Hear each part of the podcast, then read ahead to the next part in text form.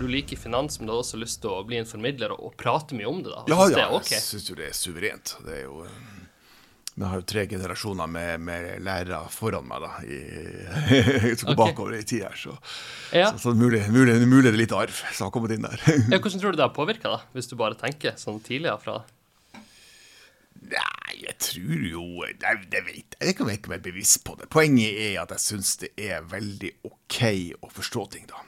Og hvis du skal forstå ting, da, så er det veldig OK å prøve å formidle det til andre. For har du klart det, så har du kanskje forstått det.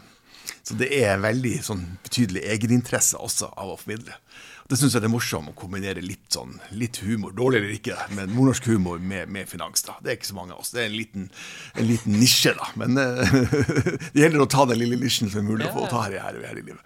Men, men eh, starta for regnskap før barneskole? Er det, er det fakta, eller, eller er det noen som har eh, Jo da, det er fakta. Det er jo litt tidlig med tall, da. Ja, hvorfor det, da?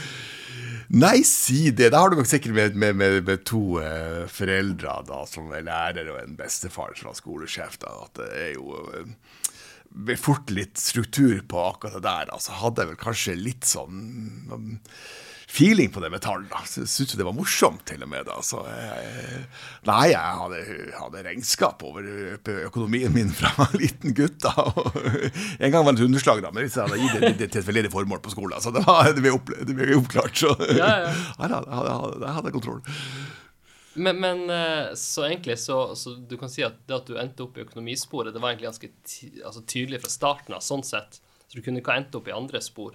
Tror du at interessen for tall, litt økonomi, bare bygde på seg gradvis? ja, ja det, jeg tror det var ganske klart tidlig, egentlig. Men, eh, Jeg er helt sikker på det, at det var klart. Om jeg ikke skjønte det sjøl, så var det veldig klart at det måtte bli noe sånt. da. Ja. Så jeg er jo sånn utrolig fornøyd med at jeg jeg gikk de studiene jeg gikk da, og har fått den jobb, jobbene jeg har fått. Altså, det passer meg veldig bra. så det er sånn hyggelig. Og for, for selv, det er kjekt for deg sjøl å vite det. ikke sant?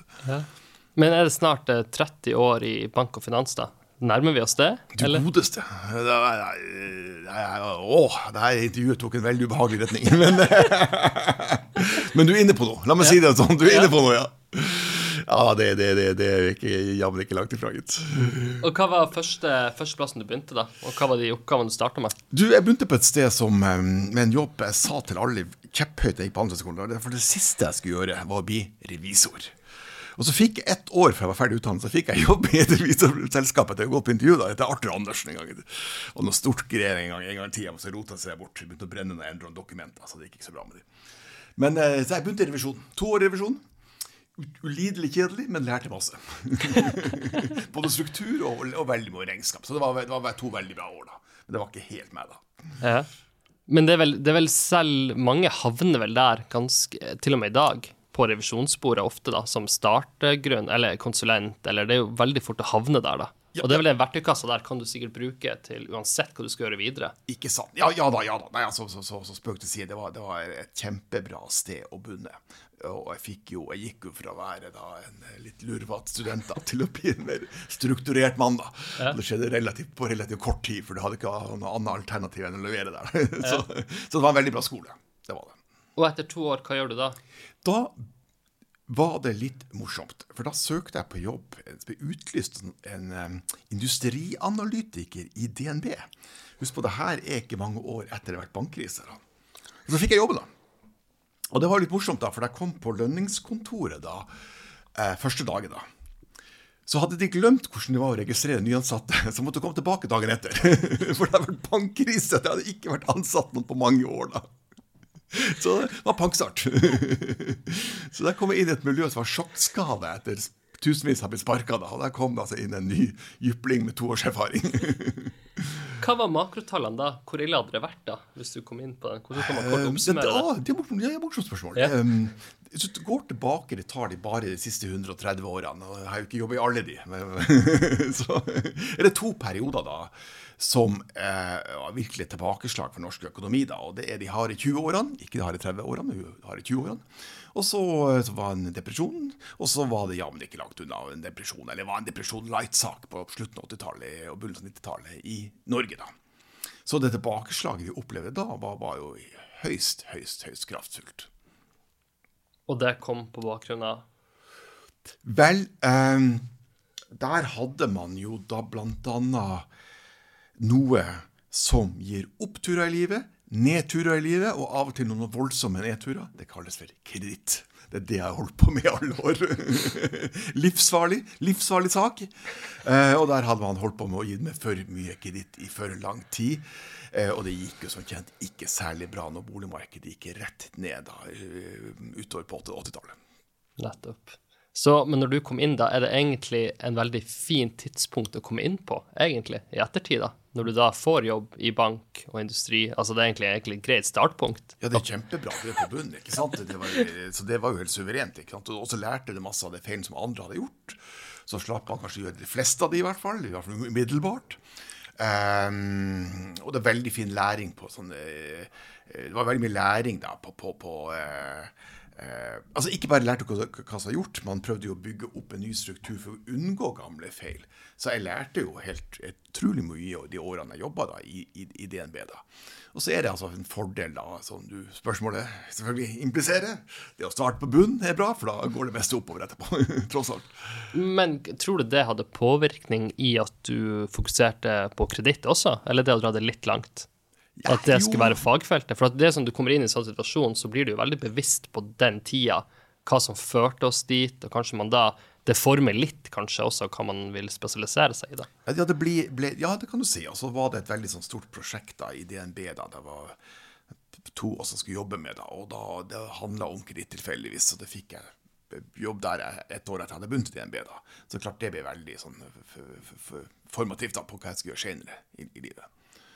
Så satt jeg innlåst i et, et rom i et, med noen konsulenter fra USA så det ut som jobba i et begravelsesbyrå, bare sorte dresser, og, og, var med og bygde opp kredittsystemet i DNB fra scratcha. For det kan vi vel avsløre at det fungerte ikke i forkant av finanskrisen. Såpass ærlig kan vi være.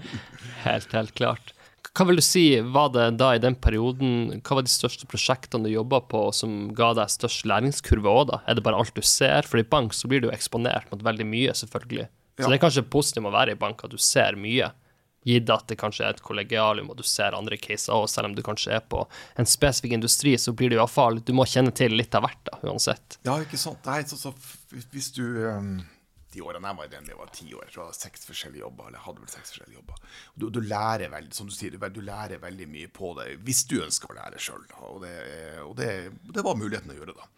Og så i tillegg det å bygge opp ting fra scratcha, der du får inn og, og kan lære av de flinkeste i verden, da, som det var faktisk på det området, så var det veldig sånn Det ga meg veldig sånn kickstart på det området, så jeg hadde litt, litt flaks der. da, Hvem du lærte mest av, da? Tenker du på bransjen eller de folkene som var involvert? Det var noen særinger som heter Oliver Wyman Company. Et rart konsulentbyrå ut fra New York. ikke sant? Og de, var, de jeg satt innlåst sammen med. jeg slapp ut etter ett år, da. Det, det gjorde jeg. ok, så Hvordan var den perioden, da? Hva er det man lærer da? Du, da lærer man å jobbe mye, blant annet. Hvis man ikke lærte det før. og så lærer man å eh, kritt. I veldig stor grad. Så det var, jeg lærte fagfeltet, og, eh, og, lærte veldig mye metodiske ting som jeg har hatt stor bruk av, sånn personlig Det. Ja. Det er selvfølgelig et stort spørsmål, da, men ofte så hvis man stiller spørsmål om eh, Hvis du skal holde til forelesning om kreditt, og målet var at ja. i løpet av to timer så skal folk skjønne kanskje de 20% som utgjør 80% av det viktigste, har du på en måte sånne her fundamenter som er viktige for å klare å altså Kreditt er jo stort, er en stor ting, det er flere sykluser, det er mye som påvirker, da. Mm. Men har du på en måte Når man lærer et tema ganske, ganske i dybden, så kan det hende man blir god å forklare det også, litt enklere termer, da. Mm. Hvordan ville du ha liksom approacha en sånn oppgave, da? Så da måtte Kjempespørsmål. Og så, og, og så kunne et underspørsmål være om noe du spurte etter nå på, ned på, på, på, på, på, på selskapsnivå, banknivå, mm. eller makro, men ta makroperspektivet, så er kreditt den saken som i oppgangsperioder eh, folk og bedrifter får tilgang til. Du får, får lån for å ta opp eh, og eh, kjøpe en leilighet, og du kjøper litt større leilighet, så, med, så da er kreditt med på å få å dra opp leilighets- og huspriser. Bedrifter får lån og kjøper maskiner, de investeres, det holder økonomien oppe. Eller, eller bidrar til en økonomisk oppgang. da. Og så er det vanlige hendelsesforløpet, så skjer det et eller annet. Og så får banksjefene panikk. De tross alt de leser jo avisa, de er kanskje litt trege av seg, men de leser avisa. Får panikk, og så, og så, stopper de å låne ut. Eh, Eh, sånn som litt sånn regionale banker nå gjør i USA. Og hva skjer da? Da får ikke bedriftene lånt like mye penger for å investere, du får ikke kjøpt, lånt like mye for å kjøpe næringseiendom, og folk får lånt mindre til å kjøpe bolig. Og når det skjer, så går verdien på eiendom spesielt da, ned, maskiner, og selskaper går ned, men gjelda er verdt like mye. Og i den perioden så må folk og bedrifter bygge ned gjeld, og da får du nedgangsperiode. Og når den er over, så er det på'n igjen. Rykk tilbake i start, da er det så på'n igjen. Så det er det vanlige hendelsesforløpet. Men hvert 30-40-50 år, avhengig av hvor du er i verden, så kommer det store smell. Da er det bygd opp for mye kreditt for lenge. Du spurte om Norge i stad. Det var et eksempel på det på 80-tallet. Subprime er USAs tilsvar på det. da. Og da får du da en depresjon eller noe lignende kraftfull økonomisk nedgang som er veldig veldig smertefull, og som tar mange år å komme seg over. Så kreditt er helt vesentlig. Eh, og det er helt vesentlig å forstå kreditt for å forstå sykluser. Vi, så vi kredittfolk, da. Ansvarlig for oppgangsperioder og nedgangsperioder og de store krekkene. Helt klart. Er det mm, Kan du dra det så langt til at det nesten det er det nærmeste du kommer naturlover i økonomi, da? Men det som er vanskelig, at måte, selv om du vet dynamikken kommer til å skje, så vet du ikke nøyaktig når den skjer.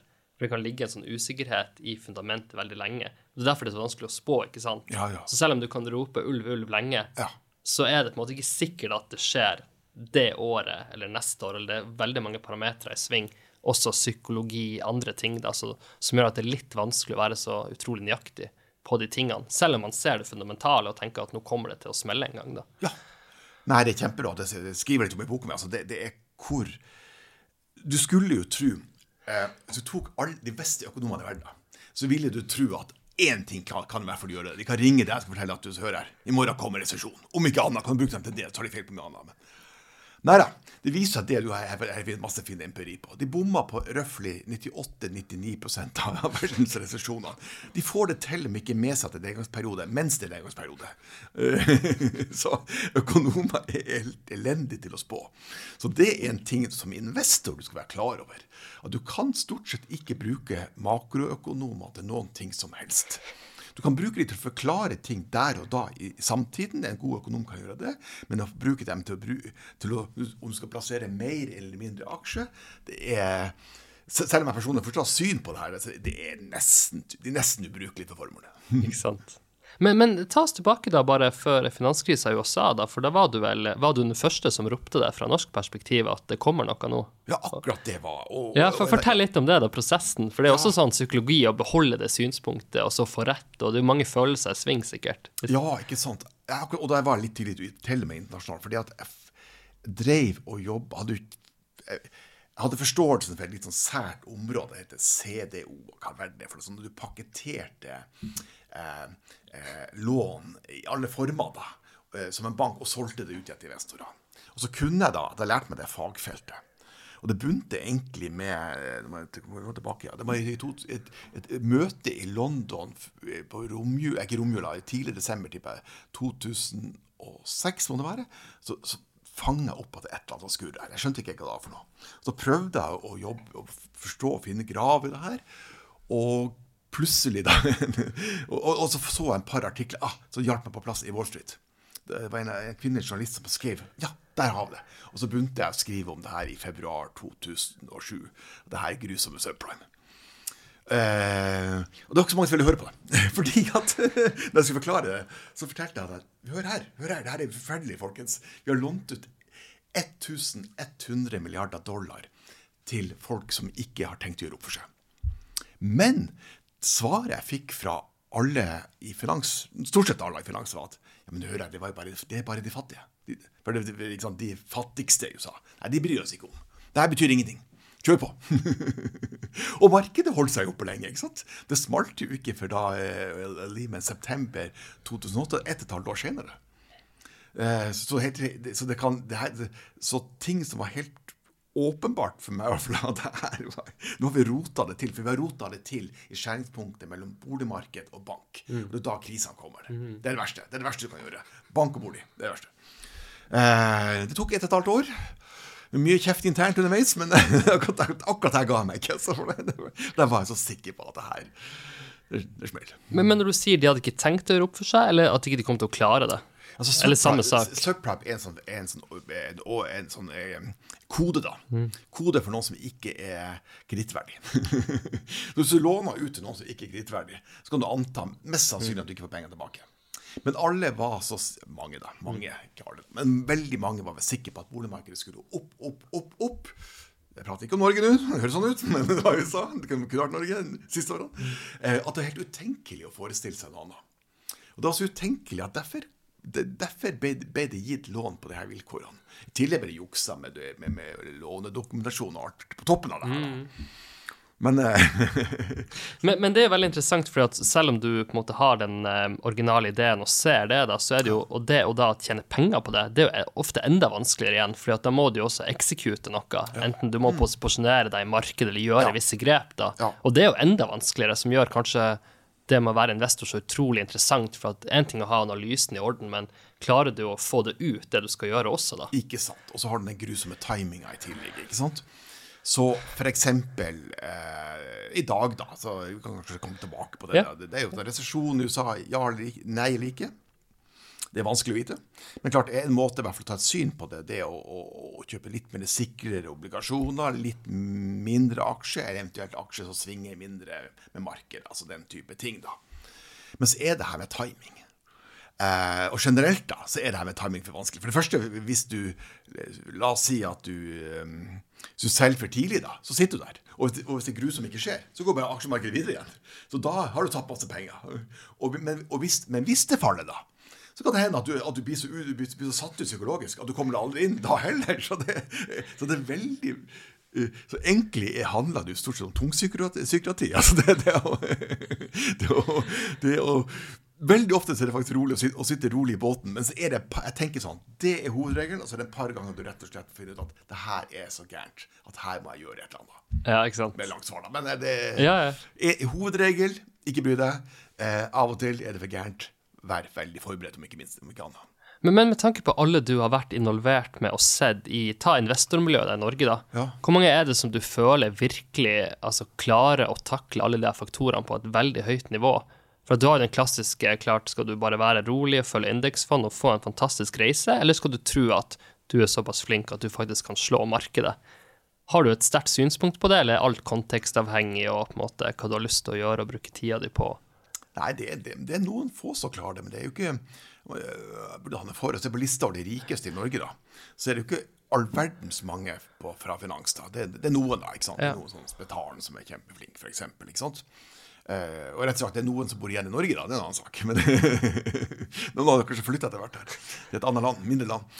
Uh, det er veldig vanskelig Det er jo rett og slett veldig vanskelig å være så strukturert over så lang tid. da. Eh, og så kan det være at noen investeringsstrategier du blir rik på, det, det funker i ett klima. ikke sant? Ta Norge, da. Det har fungert veldig bra for, for enkelte å bli rik på eiendom. ikke sant? Hvorfor det?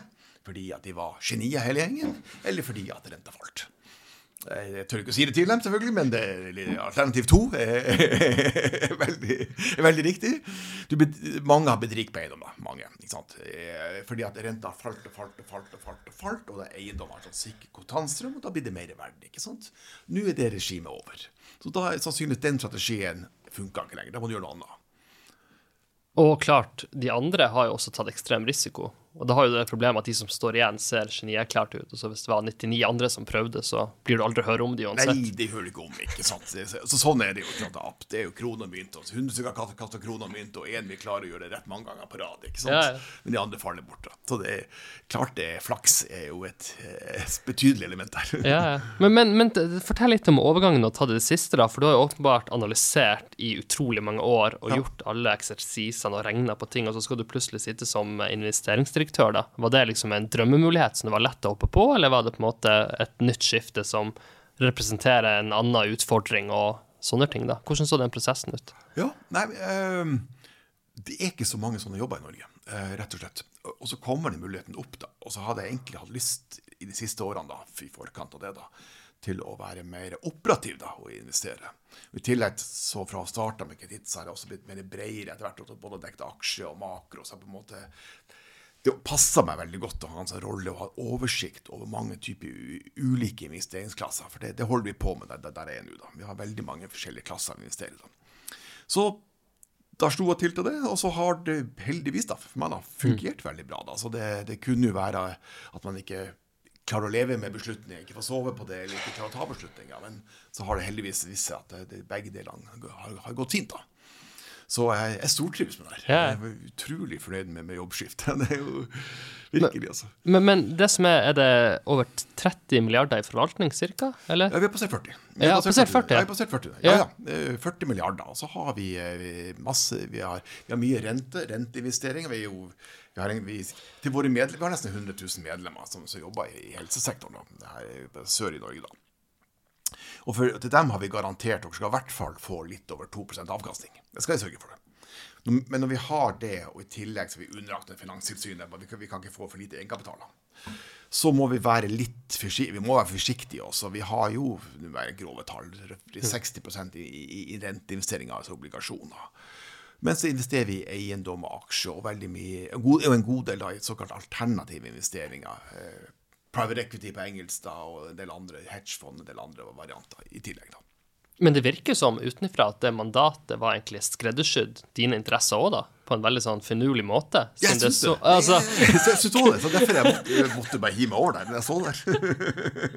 men, men, eh, fortell litt om, eh, hvis vi bare bruker et par minutter på de alternative investeringsmetodene. Ja. For det virker som at de har det er vanskelig å si, jeg har ikke hele historikken bak meg, som du er mm. flink til å ha, men det virker som at det har vært veldig mye føss rundt og mye oppmerksomhet mm. rundt private equity, VC, WC, alternative vehicles. Det er mye forskjellige.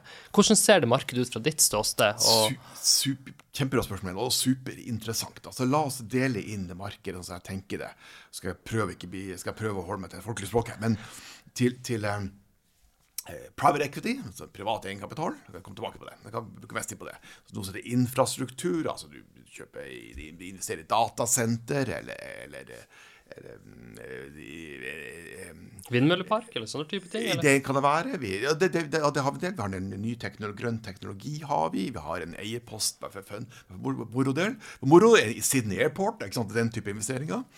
Så har du hedgefond, som jeg kan si litt om. Eh, også privat gjeld, som har investert ganske mye også gjennom året her. Og så har vi råvarer også, som en egen aktiv klasse. Men ta to av de, da. Eh, private Jeg kan begynne med hedgefond, den eldste. Den eksisterte i andre verdenskrig.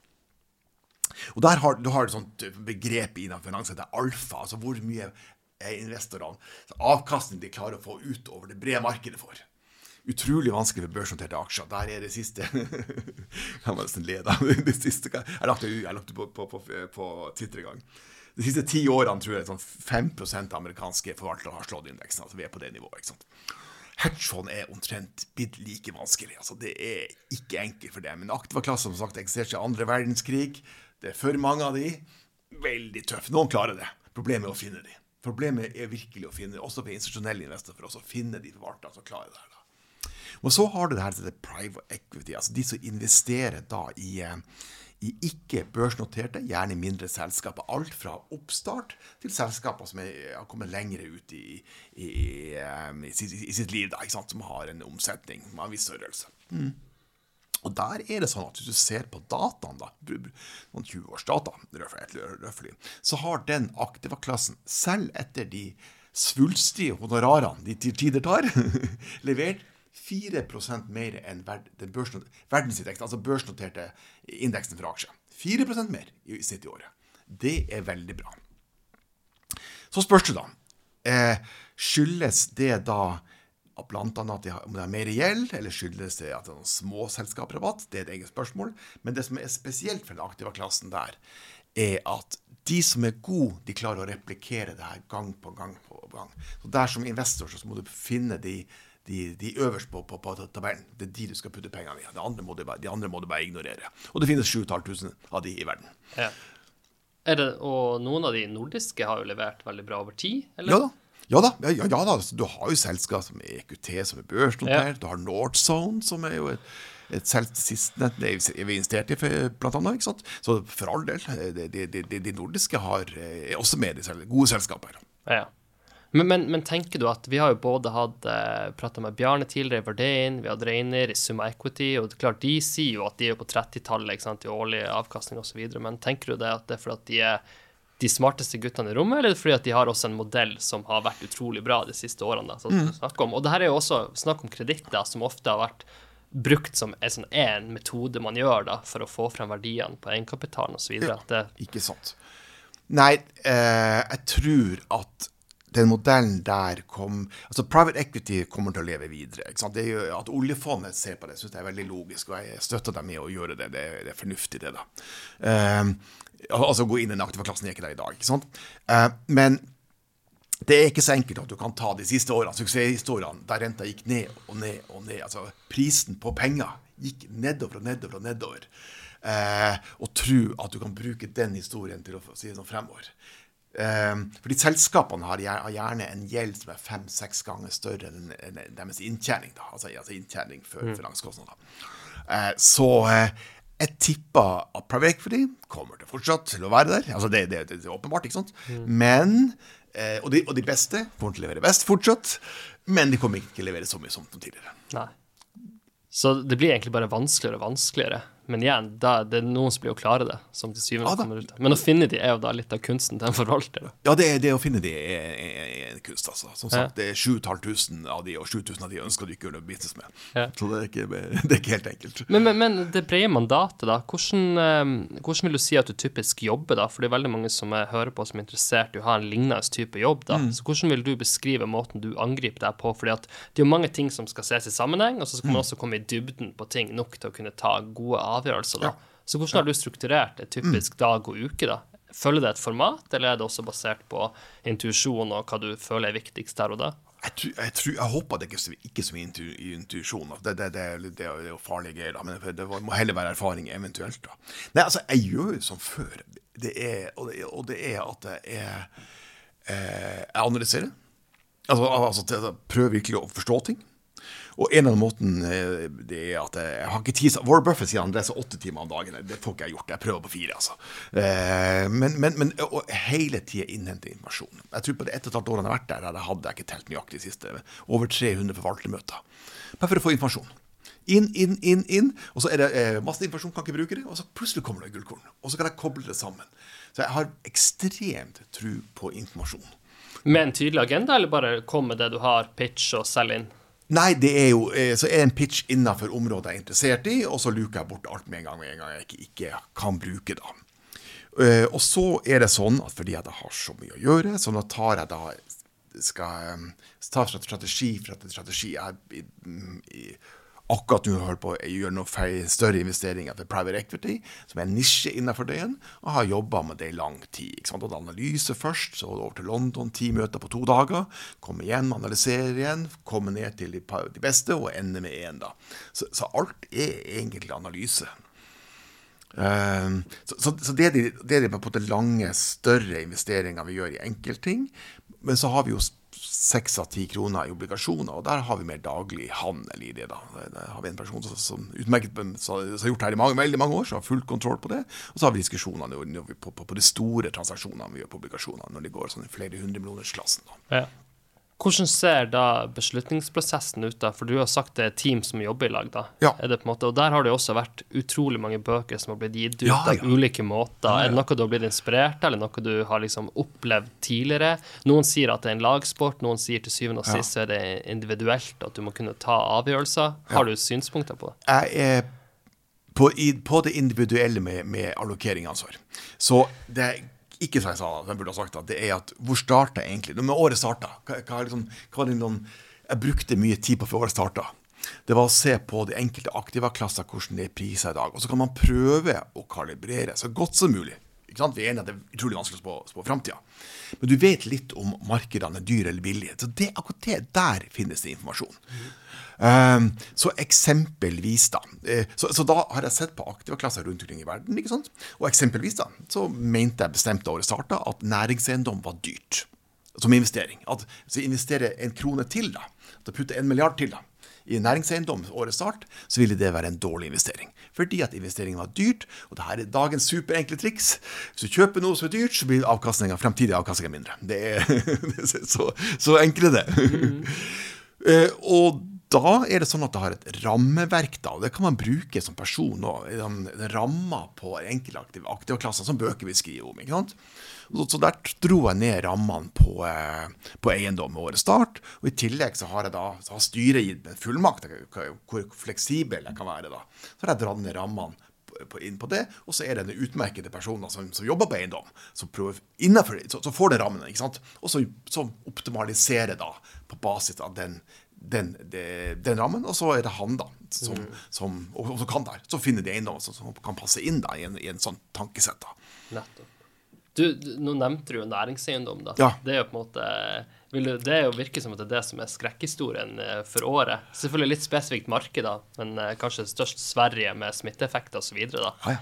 Vi, eh, må du da starte med Fed-obligasjoner, eller hvor starter liksom den historien som gjør at næringseiendom ser så skummelt ja, ut nå? da? Du, den starta, året før giljotinen gjorde sitt underverker i den franske revolusjonen. du må tilbake til det året der forkant. Det er litt avgårdsnatt å se på, da. men her er det morsomste. Eh, for å finne det samme relative sjokk rentesjokket i et marked som 2022. Det var der det var. Jeg satt jo og skrev boka mi altså, på det loftet i Paris da, oktober 21. da. Og når jeg 13. desember sendte over til han eh, redaktøren, fikk, han fikk samme kveld tilbake, han skal gi ut, og så begynte jeg å mase på han når året svarte. Du må få gitt ut en bok for å se hva som skjer på renta, for nå begynner det. Og det er klart, når, her kommer det. Når, det. når får det største sjokket siden 1780-tallet, og rent, har gått og gått og gått fordi at renta gikk nedover Gjett hva skal skje med næringseiendom når renta går oppover? Og det er ikke et trikkspørsmål. Hvor er vi nå i den historien, da? Er det Nei, nå at alle bare venter, eller er det for, for, du tok vel tak i den porteføljen ganske tidlig? Som ja, altså, bare sa at det, det, er ikke, altså, det er ikke reelle tall vi snakker om, vi må bare Ja da, vi, er, vi nedskrev skikkelig i fjor her, og vi kanskje godt med nedskrevne mer, mer i år, men i hvert fall, vi har ikke latt som ingenting. da, Vi har solgt unna en eiendom vi kunne selge unna. Så, eller, så har vi gjort, vi gjort det vi kunne, da. Nei, så jeg, jeg, mener at året starta her året, 23, starta med at veldig mange tar strutsen foreløpig fortsatt. altså det, Stikker hodet i sanda. Så tar du opp hodet av og til når du hører det går da en sånn transaksjon da, midt, litt sånn krem à la krem da i Oslo. da. Og så later du som det her er, er betegnende for hele markedet. Noe det ikke er. Så næringseiendom er sånn at det handler på GIL. Jeg, ikke alle, alle lytterne, jeg kan ta ta det enkle konseptet, Det er greit å vite. GIL. 4% SIM. Så ringer megler og sier de at fin lokalisert eiendom i Oslo sentrum handler på en GIL på 4% Og GIL betyr da, da at da, hvis et, et, bygg gir 10 millioner i året i inntekt, så ganger du på 100 delt på GIL på 4, altså ganger 25. da. Så 100 ganger 25 er 250 millioner. Det er verdien på bygget. Det høres jo kjempebra ut. Det er bare at mine modeller sier da at Yielden burde nå være med et sted mellom 5,3 og 5,9. Og Dette slår av for kjente her og sier at Yielden burde være 5, hva betyr det? Jo, 100 delt på 5 er da, er, da, er da, 20, så da ganger vi 10 med 20. Og da får vi at verdien på bygget blir bare 200. 200 istedenfor 250, det er 20% fall. Og så får du litt økning av, av leia, kanskje på 5% underveis, så du taper bare 15 Ergo mye ord, mye tall, mye ord. Men jeg tror markedet ikke har tatt over seg dette sjokket siden 1700-tallet.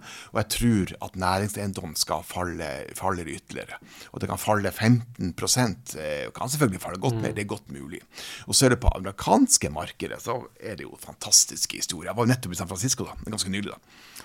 Og der er ledigheten i downtown San Francisco nå 32 32% Men nettopp, ble solgt et bygg rett attmed det der eh, dyre hotellet jeg bodde jeg var der. Og det ble solgt for 75 rabatt i forhold til den prisen det var for tre-fire år siden. Nettopp. Så uh, bare se til USA. Hvis det først faller, så kan det falle en god del. Altså. Men, men er det, det, er jo en farlig cocktail. da. Folk skal ikke tilbake på jobb, og renta går opp. Ja, ja. Og det er mange krefter i sving som gjør det. Momentumet må jo være vanvittig sterkt. For en nedfrysing. Ikke sant? Og uh, San Francisco, får ta det, er jo det verste stedet. Ja. da, ikke sant? Men, men, men, men det er klart, der har du, uh, så, så, så du per definisjon inne på, der har du tech-tech. ikke sant? Og den tech-gjengen de vil jo ikke tilbake på kontoret. Da, uh, Gud og bevare, skal de prate med kollegaene i lunsjen? Det er det siste de ønsker. De skal kode i Hawaii. De skal, de skal kode i Hawaii! Jeg, må- jeg møtte vel 20 sånne tech-selskaper. Det, var- det var knapt folk på kontorene. De møtte blant de største i verden. Det var helt fascinerende. Nettopp. Nei, Men, men eh, ta det eksempelet videre hvis du har Sverige eller Ja. Oslo, da. Altså, Ja. Og så skal man til banken på et tidspunkt da, Ja. og ha et møte. Ja. Og hva skjer da? Ja, så eh, hvis vi, vi gjemmer godbiten til slutt, Sverige, la oss tenne et lys for for de underveis her, så kan vi gå til Norge først. Da Foreløpig fungerer det sånn i Norge da, at hvis det, du, du, du holder på med næringseiendom, da, og jeg er bank. Hvis jeg er banken din fra før, og du ringer meg, så tar jeg telefonen. For du, du er tross alt kunden min, så jeg er jo såpass høflig er det. Og så, så spør de meg du kan ikke jeg få låne mm, Jeg sa jeg ser et nydelig bygg. Å, et perfekt bygg. Enestående. One of a kind. Ja, sier du det? Sier du det nå igjen, sier jeg. Men, ja, det er klart du skal få låne. Du er jo, er gamle, er gamle kjente. Og så sier du at du vil låne som du gjorde gamle, for et år siden. Du vil låne 67 av, av verdien, da. La oss si det. Ja, sier jeg, det skal du få til, men det er en liten ting. Og det er litt sånn teknisk, men du må ha en eh, det, det du tjener på bygget av leie, må kunne dekke med en viss margin dine løpende rentekostnader. Eh, det rent, rentedekningsgraden heter det. ok. Men det vil jeg si til deg. Ja, sier du. No problem. Men så etter at telefonen er over, så, så begynner du å regne på det. Og da ser du at den beskyttelsen er mye mindre enn før. Så, du, så, det, så, kort fortalt, jeg er enig med du får ikke lånt 67 som og som jeg får lånt kanskje opp til 50 Hvis du derimot er Nå er det noe helt annet. Nå er det et syndikat, da, som jeg ikke har. Jeg er fortsatt banken. Og så ringer de meg og spør om jeg får låne hos meg. Så sier jeg du er usikker sikker på det, du? Du er vel ikke kunde av meg fra før, og egentlig har vi stopp for nye kunder, for å være helt ærlig. ikke sant? Eh, Du sier ikke det hvis avisa ringer, selvfølgelig, men, eller jeg sier ikke det, men så, så, så de får det mye verre med å låne penger. Problemet med Sverige, der har du en der har du gjeng. Der har du en gjeng som har vent seg til nullrente altfor lenge. Det som er faren med å ha nullrente. Null, null gir bare tull. Eh, så det må ikke gå skikkelig galt i Sverige, men jeg har vært veldig sånn, forsiktig med det. Eller har tenkt sånn veldig berish om det, da. Altså nedtrykte tanker om Sverige i mange år, da. Eh, fordi at når nå renta går opp, da, så er det for mange som ikke tåler det, hvis det her renta blir høy i for lang tid. da. Så Sverige kan det gå en god del verre enn i Norge. Så får vi se. Innenfor sannsynlighetsdistribusjon og sånn, da, hva har du tenkt deg på Sverige? Hvor høy sannsynlighet er det at det går skikkelig ille? Såpass høy at på dag to i jobben min i fjor så la jeg ned forbud med å investere i og låne ut penger til svenske eiendomsobligasjoner. Vi har to unntak. da vi har før. Uh, han er utmerket fyr som jobber med han har tenkt, selvfølgelig tenkt det sjøl, det var ikke det, da, men uh, vi måtte bare få det ned på papir. Aldri. Og, og det venter, venter fortsatt med. Og det er jo sånn at hvis du tror jeg prater bare tull nå, det kan hende jeg gjør, så kan du kjøpe Heimstad-obligasjoner for over 30% rente nå i euromarkedet. Så da, hvis du mener at det her er bare tull, så kan du bli kjemperik på det. Ja. Eksempelvis, da. Ja. Jeg, jeg kom til å tenke på det der um, eh, Jon Fredriksen-sitatet, at krise er så fantastisk, for at da er det så vanvittig mange muligheter også, da. Tror du det også gjelder næringseiendom på sikt? At på måte, hvis det går skikkelig ille, Ja, ja. så kan det også da være kanskje noen av de største mulighetene for de som er riktig posisjonert, har tørt krutt og faktisk kan konsolidere, gjøre mye. Ja, og helt enig. helt enig. Amerikansk nær næringseiendom, hvis du slår alt sammen øh, og, og for skyld, i dag er det, det er kontor som er verst, det er jo ikke logistikk, da, men sagt det, men klart sammen. Det bruker typisk å falle 30-40 selve verdiene eh, i de krisa. Eh, det er noe som heter børsnoterte, det er REITs, børsnoterte eiendomsfonder i USA, da. De, eh, og de har et lag på seg gjeld, så da skal de falle mer enn i 30-40, men de har falt i ca. 60 ja. Det her tror jeg gir muligheter. Jeg er helt enig. Du kan gå inn i dag, men det kan være en såkalt pain trade. Det betyr at du, du har gjort en kjempedeal på fem år, men du, får, du kan få grisebank de første par årene. Så det må da må, det må fram med psykologiboka igjen. Ja, ja. Det, vi kan ofte havne der av og til. Ja, ja, ja, ja. Men, men, men det er klart det gir muligheter. Det men, men, eh, man skal, skal trå med varsomhet. Og det er gjerne sånn da at i et marked så skal du ha det minske moment. Du skal ha et, sånn, et, et, sånn øyeblikk der det, er et stort noe smeller. Ja. Det har du ikke fått ennå i Sverige. Så, så kanskje skal du få noe sånt først. Vi får Ja. se. Men, men altså, jeg vet du har prata om det her så utrolig mange ganger, men det er jo enda så viktig, det her, altså problemet med nullrente over tid, da. Men tror du folk egentlig tar det inn over seg, og da skjønner at det her går ikke, det burde ikke være sånn, og konsekvensen blir enda større? Jeg, jeg, jeg håper best av alt at sentralbanksjefene har tatt det inn over seg. Altså, Det er bare to år tilbake at en viss advokat, Jeg kaller for advokaten, han er Powell, altså leder, som leder Fed. Han er jo utdannet advokat, stakkar. Han, han, sa jo at inflasjonen var bare forbigående. Og han sa transitory. Han sa det gang på gang på gang. altså, du, må ikke, du, må ikke, du, må, du må ikke tro at Og det er litt viktig å klare det. Det er 200 pluss pluss med, med, doktorgrad i jobber i Fed. Altså, men det, det, det har, har, ikke hjulpet, altså. Eh, det er ikke nødvendigvis at de kan mer enn en markedet, i hvert fall. Det, det, kan i hvert fall ikke, da. Eh, så nummer én at vi håper at de skjønner nå at det er, med nullrente, og at det, det, er, det, er, noe man ikke skal repetere igjen, forhåpentligvis. Eh, og du har jo absolutt rett. Det som skjer da, jeg kalte det for the, scan countries, ikke the scam, men scan. Altså. Sverige, Canada, Australia, Norge, New Zealand. Fem land nært Nordpolen, nært Sørpolen. Litt forskjellige boligmarkeder. Markedet i Toronto drevet av kinesere. det Markedet i, Nord i Oslo drevet av nordlendinger. Hva vet jeg? Et eller sånt. Men fem land som, som etter finanskrisen tok ned renta på et nivå som var for lavt i forhold til det økonomien trengte. Og fem land der Eiendomsutviklinga på en penthouse i Sydney Jeg kan charte det de siste 13 årene. er helt lik eh, penthousen din i Tromsø.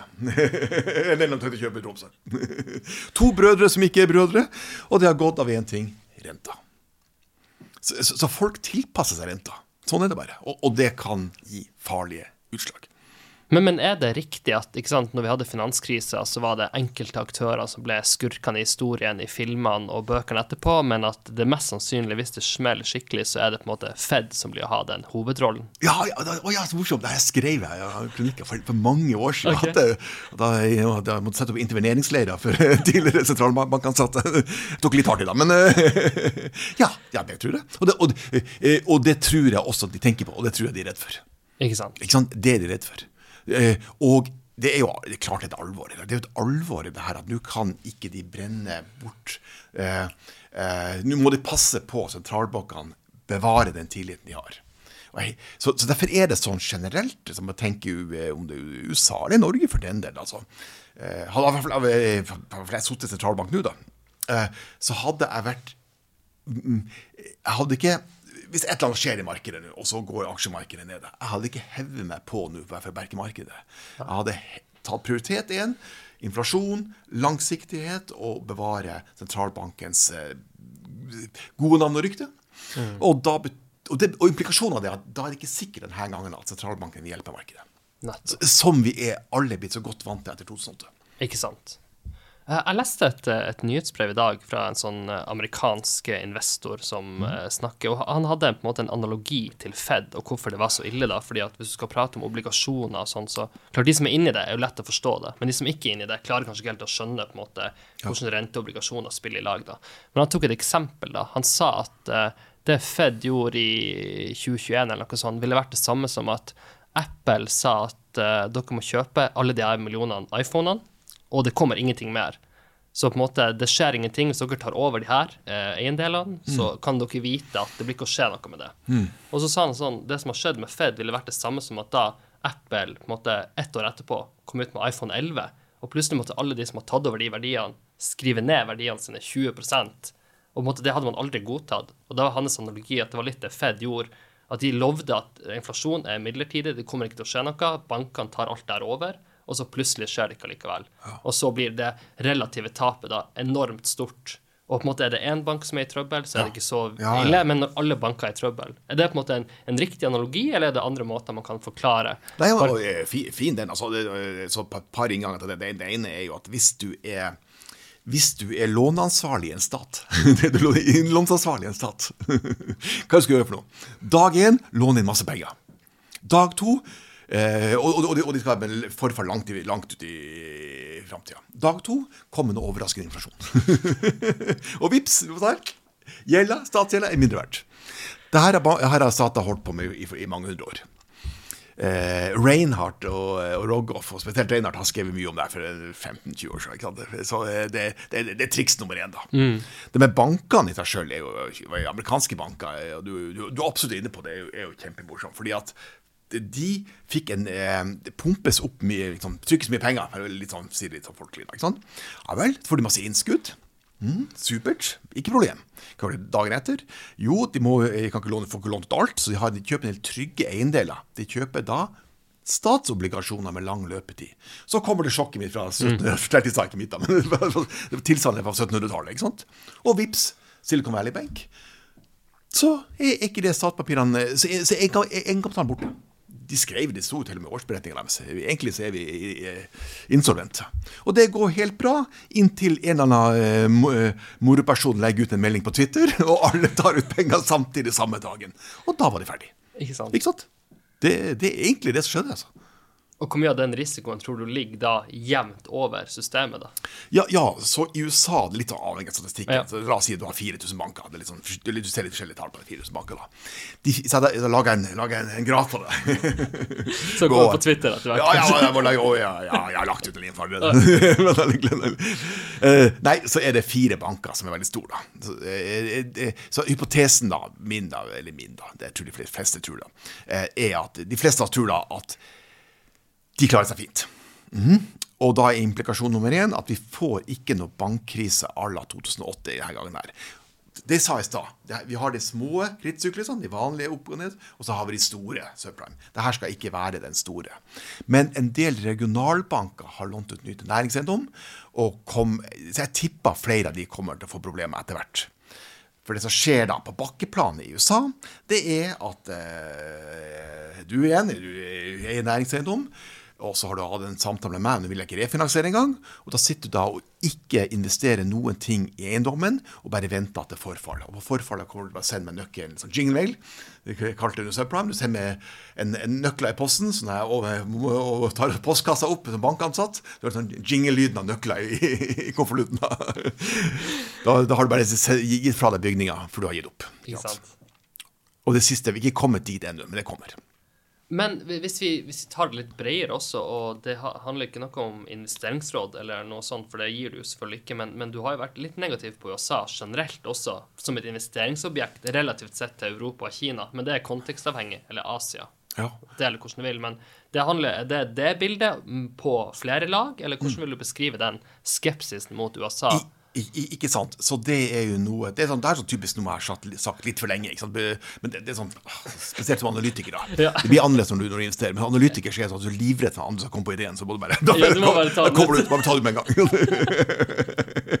så det er, jeg avslører det. det, det er jo kontekstavhengig uansett. Du kan jo snu deg. En god investor kan snu seg hele tida. Ja, ja da, ja da. ikke sant? Men det som er veldig fint å være klar over for, for alle investorer. Det er litt avhengig av hvordan de ser på indeksen, så utgjør nå amerikanske aksjemarked opptil 70% av verdensindeksen. Da.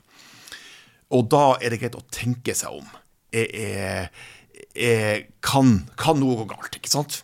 Um, I år har jo det gått fantastisk bra, det, det, og det er de magiske syv. De magiske syv på børsen. Eh, og, og, og, tenke den Det som var en babyboble, kanskje vi kommer mer ungdomstida nå. Altså kunstig intelligens, det som skjer der. Og som tilfeldigvis er de der store fangstselskapene, store teknologiselskapene som har gjort det veldig bra på det. Nvidia legger til i dem. ikke sant? Eh, og det er amerikansk. Så det amerikanerne er fantastiske. Jeg la ut noe. I går. Altså det, Apple er jo verdt mer enn selv den største børsen i Europa det gamle kontinentet er totalt utkonkurrert. Amerikanerne er helt voldsomt flinke. Men jeg, sånn som jeg har gjort det sjøl, sånn praktisk mm. i, i, i, jobben, da, det at jeg bunnet, har tatt opp Jeg gjorde det i fjor høst, da, tidlig i fjor høst, da, eh, og, og, og, har mer eksponering i eh, emerging market, framvoksende markeder. Så at jeg per def, sånn, så Sekundæreffekten at jeg tar ned noe av eksponeringa i USA da, med å gjøre det. Uh, så jeg tror generelt uh, rådet som har har sagt, du skal differensiere deg. Det, det, er greit. Men kanskje det er enda litt mer viktig i aksjemarkedet akkurat i dag. Ja. Men, men, så er det gøy ikke sant, når man tar opp emerging markets. Det er jo aldri det ikke høres ut som en god idé. Nei, Hvis du tenker utvikling, det skal diskonteres, fremtida, hvor er det befolkninga, demografi, mm. destiny, mm. unge mm. folk, ikke sant. Hvis du drar ut det europeisk befolkning, så kan du jo se at om 50-100 år så det er flere eldre enn unge folk som skal jobbe, da. Så yeah. emerging markets er jo alltid spennende, men så er det en Ja. timing, som du sa også, da, Ikke som sant? gjør det så sykt vanskelig. Emerging market var, var grusomt i røftlig 15 år, ikke sant? men før det var det bra igjen. Ja, ja. Og hvorfor var det relativt grusomt? Fordi at USA var fantastisk. ikke sant? Mm. Så, eh, så det er jo da det er vanskelig å svare på. Vil USA replikere den her eh, helt enestående outperformancen Ja. eh, eh, de siste 10-15 årene en gang til? Eller, eller vil, er det noen andre som relativt sett er vinnerne framover, da? Mm. Jeg har og jeg, jeg vil i hvert fall ikke satse alle pengene på én av de. Nei. Om ikke annet så vil jeg, så vil jeg ha venta på begge delene. ikke sant? Eh, Ja. Med, med, en- med en vekting, selvfølgelig. Men, Ikke sant. Ja. Men, men gitt at uh, den podkasten skal gi litt inspirasjon også, er det noen land folk kan sette seg ned og se litt på, da, som du syns er mer interessante enn andre? For det er jo en stor bøtte emerging markets. Ja, Det ja. Fryktelig mye. Ja, ja, ikke sant. Ja, jeg synes altså Vietnam er typisk morsomt. Det var et der der gikk børsen her i, i fjor kjempedårlig. Litt skandaler og greier. Og den er ikke sant, det, det er totalt eh, intransparent marked. Men plutselig en dag så er det liksom Kina var før, forrige tiår, og så er det momentummarked. Ja. Altså, plutselig er alle med. Plutselig er alle med. Altså, det, det, det, sånn eksempel på et land, da, ikke sant? Um, Latinamerika er litt mer vanskelig. Der er det veldig mye commodity råvarer. og det, det, det, det, har råvarer et dårlig år i år. da. De kan komme tilbake. Men der også finnes det selvfølgelig ko- konsumerselskaper og andre som- som er veldig bra. India det landet har vært, vært, vært mange ganger altså Det er jo superspennende. Det har liksom ofte vært sett på et sånt dyrt marked. Men så fikk du den skandalen her for, for, for et halvt år siden. År til, da. Så det ble litt dillere igjen. Så det, India er jo det. Og så er jo Kina det vi lurer veldig mye på, da, for det betyr så mye for, for generelt og, og, og verden. da. Eh, om de klarer å få en tilfredsstillende vekst eller ikke. Noen supervekst derfor tror jeg det ikke blir, men om det, veksten blir bra nok, og om vi slipper noen geopolitiske eh, episoder av det ubehagelige rundt Taiwan. da. Men, men ta Vietnam, da, hvis du skal angripe det. Mm. Ja. Eh, hvordan skal du angripe og forstå det markedet? Skal du prate med lokale folk? Skal du lese troverdige kilder? Hvordan skal du forstå et sånn type marked, da? For å kunne ta Ja, ja. Les alt du kommer over av troverdige folk. Det er jo selvfølgelig det. Og så er det jo veldig Jeg har jo møtt en par fra det markedet. Det jo, man blir jo ofte veldig mye klokere av å prate med folk. da. Så, så, eh, men, men, men i dag finnes det jo så mye data der ute. Og det finnes så mye videoer. Det finnes så mye du kan komme over. Så, så, så det er bare å sette av tid, da. Ja. Bare, vi fikk en, noen Twitter-spørsmål, vi kan ta det bare kort. da. Ja, ja. Ett var jo om stagflasjon. Ja. Som, det var jo hypa opp en periode. Er det bare Ja. å legge død, eller er det tross alt noe i det som kan komme? Kanskje man kan definere det kjapt også, da. Ja, ja, ja. Um, OECD har i dag, kom i dag da, tilfeldigvis, da, utbønn og tall, bare, bare oppsummert, oppsummert per, per mai, da. Eh, hvordan det går med inflasjon i de Selv Til med Norge var med, så det var sånn helt ned på, på vårt nivå. ikke sant? Og inflasjonen går jo ned i de fleste land. Eh, det er litt avhengig om det er eller uten energi og mat. Men, men tar en stor historie. Det. Unntatt tre steder. Norge, Nederland og UK. Stagflasjon. Nå skal jeg bare drille meg ned. På G7 av de største landene der stagflasjon kanskje kan bli et tema, da, er UK. Der har du et land som inflasjonen ikke kommer som det, der, der eh, sentralbanken har bomma til nærmest hysteriske på egne anslag på inflasjon. Eh, Det er helt komisk hvor det bomma. Men det er greit, det har mange av markedet også gjort det, men det er litt sånn, sånn det bare. Og der de har et arbeidsmarked som er stramt i etter det som har skjedd rundt brexit. Så, så kanskje er det sånn at stagflasjon PT er ikke er noe stort tema for de fleste store økonomier, men UK følger litt med på de. Nettopp. Og, men resten av det, men ingen andre plasser, da? Ja, det kan skje. Altså, det, er Ja. sånn, det, det å lage Hvis man tenker sånn, eh, sånn man bare- vi må, ok, vi må bare henge, henge, henge på, det logiske. Alltid begynne med logisk. Jan.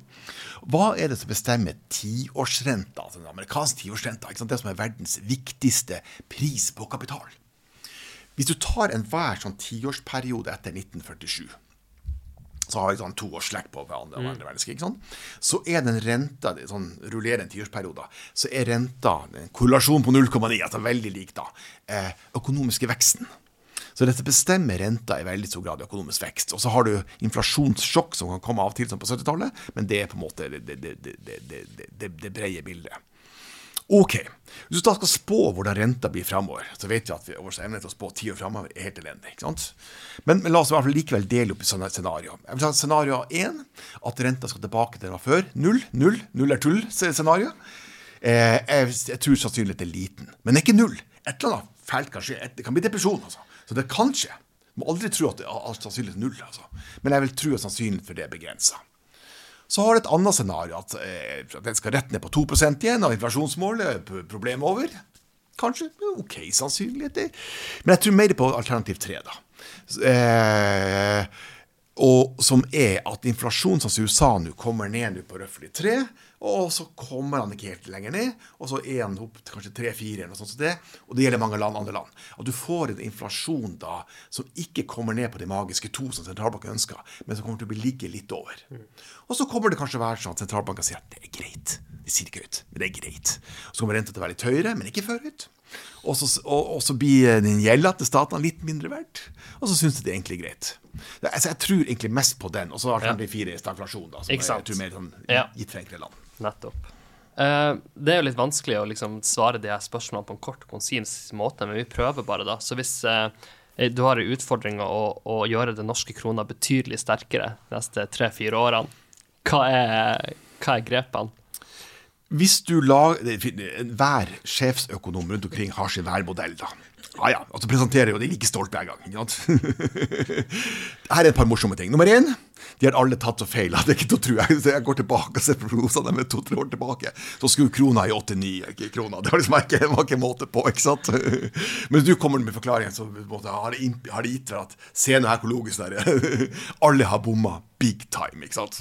Bare for å ta det med en Yes. gang. ikke sant? Det er det viktigste Det er det viktigste. De har bomma sånn, det er ikke til å tro, faktisk. Ok, men så kommer de fine modellene, da. Og det er ESG, og det er det ene og det andre, det er kronekjøp. Men alle har det for seg at når du lager som modeller, får det et stort residualelement. da. Og jeg tror det har litt med det. En, en, en, som en hver uke, uke her, han heter Hans. Vi kan ha fornavn. Han er forvalter i Storbrann. Veldig flink, eh, veldig flink mann som sier det at eh, når han ser på enkeltselskaper, så får du et uforklarlig element på Oslo Børs. At de er på lavere priser enn det burde vært hvis du ser til utenlands. Så jeg tror det har også, i tillegg til kronekjøp og det ene og det andre, noe med at vi kanskje har stilt oss sånn at, eh, at, at vi er ikke like interessant for andre som vi var før da. Og det er jo sikkert ikke kjempegod markedsføring å og med en en, en, avis som Guardian beskriver i detaljer hvordan bemidlede eh, nordmenn flykter ut av landet. Altså, det er ikke kjempereklame. Nei. Og det er ikke kjempereklame å skifte skattesatser sånn. Det driver sjøl lag, som jeg sa infrastruktur, da. Eller for eksempel å investere i det, da. Og da ønsker jeg jo gjerne å investere i land der mye kan skje. ikke sant? Men, men, men, men i myndighetssida er, er, er, er konsekvent i det de gjør. Det har vi bevist i Norge de siste par årene at vi ikke er. Altså Alt det der er jo veldig uheldig. Så det hadde vært kjempefin idé hvis Høyre og Arbeiderpartiet kunne altså, møtes en kveld og sier at det er masse vi uenige her i livet. Ja. Men la oss, la, oss, bare bli enige om noe fornuftig på formuesskatten, og så holder vi skatten, det viktigste på skatten hold det konsekvent de, de 10-15 neste årene. Og så er vi enige om det. Det hadde vært kjempesmart. altså. Ja, for det virker som at de teoriene som har på en måte blitt haussa mest opp, er rentedifferansen Norge utlandet osv., og, så og salg av olje osv., eller salg av kroner. Så er det på en måte Det som er litt verre å ta tak i, er på en måte det statlige på en måte narrativet, det de har gjort de siste fem-ti årene, den retninga, som er mye vanskeligere å kvantifisere, Ja sikkert i modeller. Og da blir den kanskje mer luftig Så tror, men jeg det, likevel så tror jeg det byr mange, de tør ikke helt å si det. ikke sant? Det blir politisk. Ingen økonom når det DNB kan si det. ikke sant? Det kommer til å slutte med karrieren. Det blir flytta over til depotavdelinga. ikke sant? Eller. Not safe for å telle penger. ikke sant? jeg tror det med det. Og så er det en ting til, da. Det må jeg bare sies. Altså, det, altså, så, så, norske krona sier 2022 da har gjort det verre enn eh, enn en annen eh, valuta på randen, eller den sørafrikanske randen, faktisk. så det er jo Ja. er på det nivået. Men takk Tyrkia, de har gjort det verre. Det er, det er, det er betydelig verre enn oss.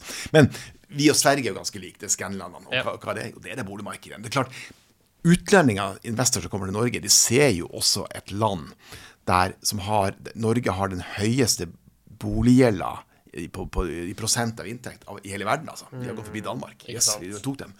Og så har det ingen som har mer flytende rente enn Norge. Og det finnes ikke og det- siste er veldig bra, da, men vi eier jo vår, vår, vår, våre boliger sjøl i Norge.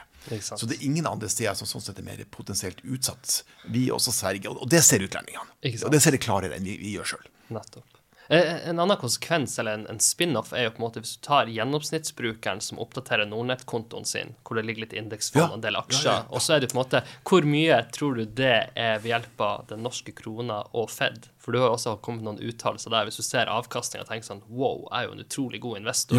Hvor mye tror du egentlig det kan forklares med Fed og en svak krone? Det har iallfall vært vanvittig bra vind å ha i ryggen. Ikke sant? Og, eh, bare, la oss bare isolere til bare krona. jo, Ja. Kjempe? Du, du har helt rett. Altså, kan, bare, kan bare si det sånn Hvis du skal sammenligne pensjonskasser, eh, det er 77 av det i Norge, ikke sant? avkastning, så, så er det liksom kan være himmel og helvete i perioder. For noen har nullsikring, og noen har fullsikring. Og jeg har en sikringsstrategi jeg må følge, ikke får jeg sparken. ikke sant? Det er liksom, det er ganske enkelt.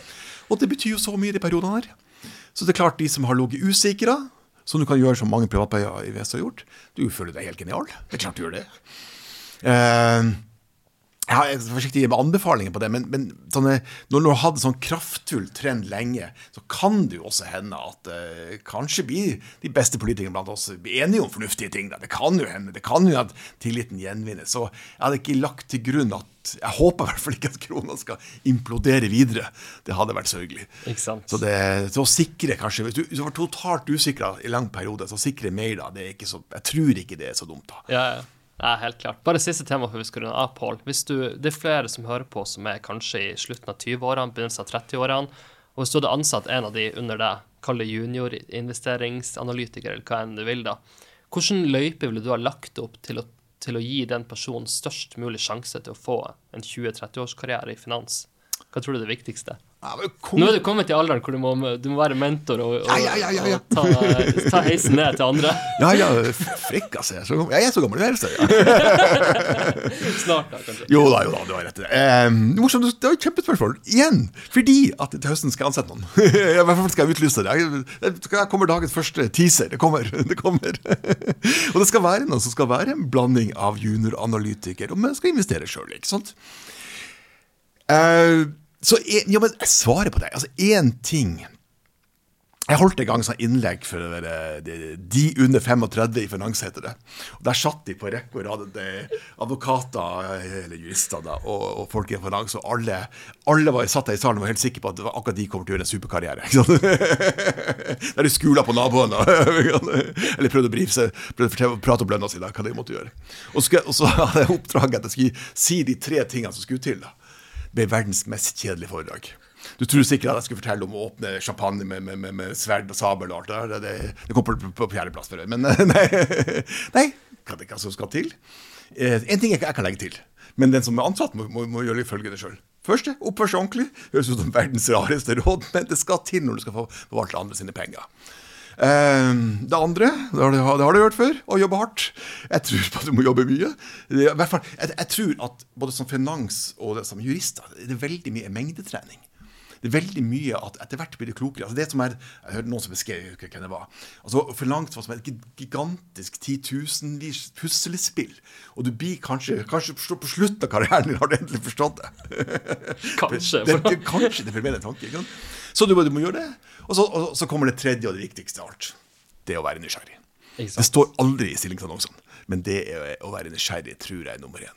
Så, for, så hvis vedkommende har det der, da, så får jeg får være da den her eh, gamle mentoren som faktisk har, kanskje har lært noe og klarer å formidle noe. Og så, så blir kanskje summen av eh, de tre tingene pluss den siste da, Ja, ja. nok til at vedkommende får et utrolig morsomt liv i Frankrike. Og Veldig, langt liv. veldig, veldig, veldig interessant. Og bare si, Fortell kort om, om boka, hvor folk kan få tak i den. Jeg vet at det er andre opplag som betyr at det har funka bra. da. Hva, hva er det folk må gjøre, og hvorfor burde de lese den? Det er lån og kjøp. Her er det bare å ta opp lån og kjøpe den, og det, den finnes faktisk på internett. Det er kommet for å bli. Yes. og i bokhandelen, altså. Det eh, får manns uh, her er bestiller. Det er utgitt på Hegna forlag. Det, det, det, der ligger den, men eh, de bokhandlere har det. Har og timinga er bra å lese nå, ikke sant? Fordi at mest sannsynlig det vi har foran oss, så kan det være en bra bakteppe å lese den boka. Og jeg tror jo det, og jeg tror jo også det, hvis jeg kan avslutte med det. Jeg har et kapittel om det der jeg beskriver hvordan du satt der i 15 år, og aksjemarkedet gikk bare sidelengs. Og detaljene står i boka, hva som gjorde det best, hva du skal investere i. Eh, men i, eh, i et sånt Husk på, nå har vi hatt en lang bullperiode for aksjer. Det betyr ikke igjen at på ingen måte at de neste tiårene blir sånn, da. Og blir det mer sidelengs markeder, så er det sånn at nå kan du investere. Ta i norske markedet. Du kan låne ut penger på fem år til DNB på 5,5% rente. Solide industriselskaper 6% låne ut til Entra for 6,5% Olsfjell var shipping forleden, over 9 det kan du få per år og ta relativt kontrollert risiko og med en mye lavere skattesats enn en aksje. Så jeg tror at å, å, vurdere obligasjoner som investering og ha det som en del av din portefølje, det bør du absolutt gjøre. Veldig gøy å ha deg med. Tusen takk for at du tok deg tida til å bli med. Takk for at gøy. Hei, alle sammen. Kristoffer her igjen. Jeg håper du likte episoden og lærte noe nytt. Hvis du har tid og lyst, hjelper det oss stort hvis du legger igjen en positiv omtale av podkasten, og at du deler den med venner og nettverk. Vil du ha kontakt med meg, den enkleste måten å gjøre det på gjennom Twitter at Chris Vonheim. Nok en gang, tusen takk for at du lytta på, og jeg håper vi ses igjen i neste episode. Alle uttalelser av Kristoffer Vonheim eller gjestene i denne podkasten er kun deres meninger. Informasjonen som gis i podkasten er kun ment som inspirasjon til videre utvikling og er ikke ment til å gjøre en spesiell investering eller følge en spesiell strategi. Denne podkasten har kun som formål å være til informasjon.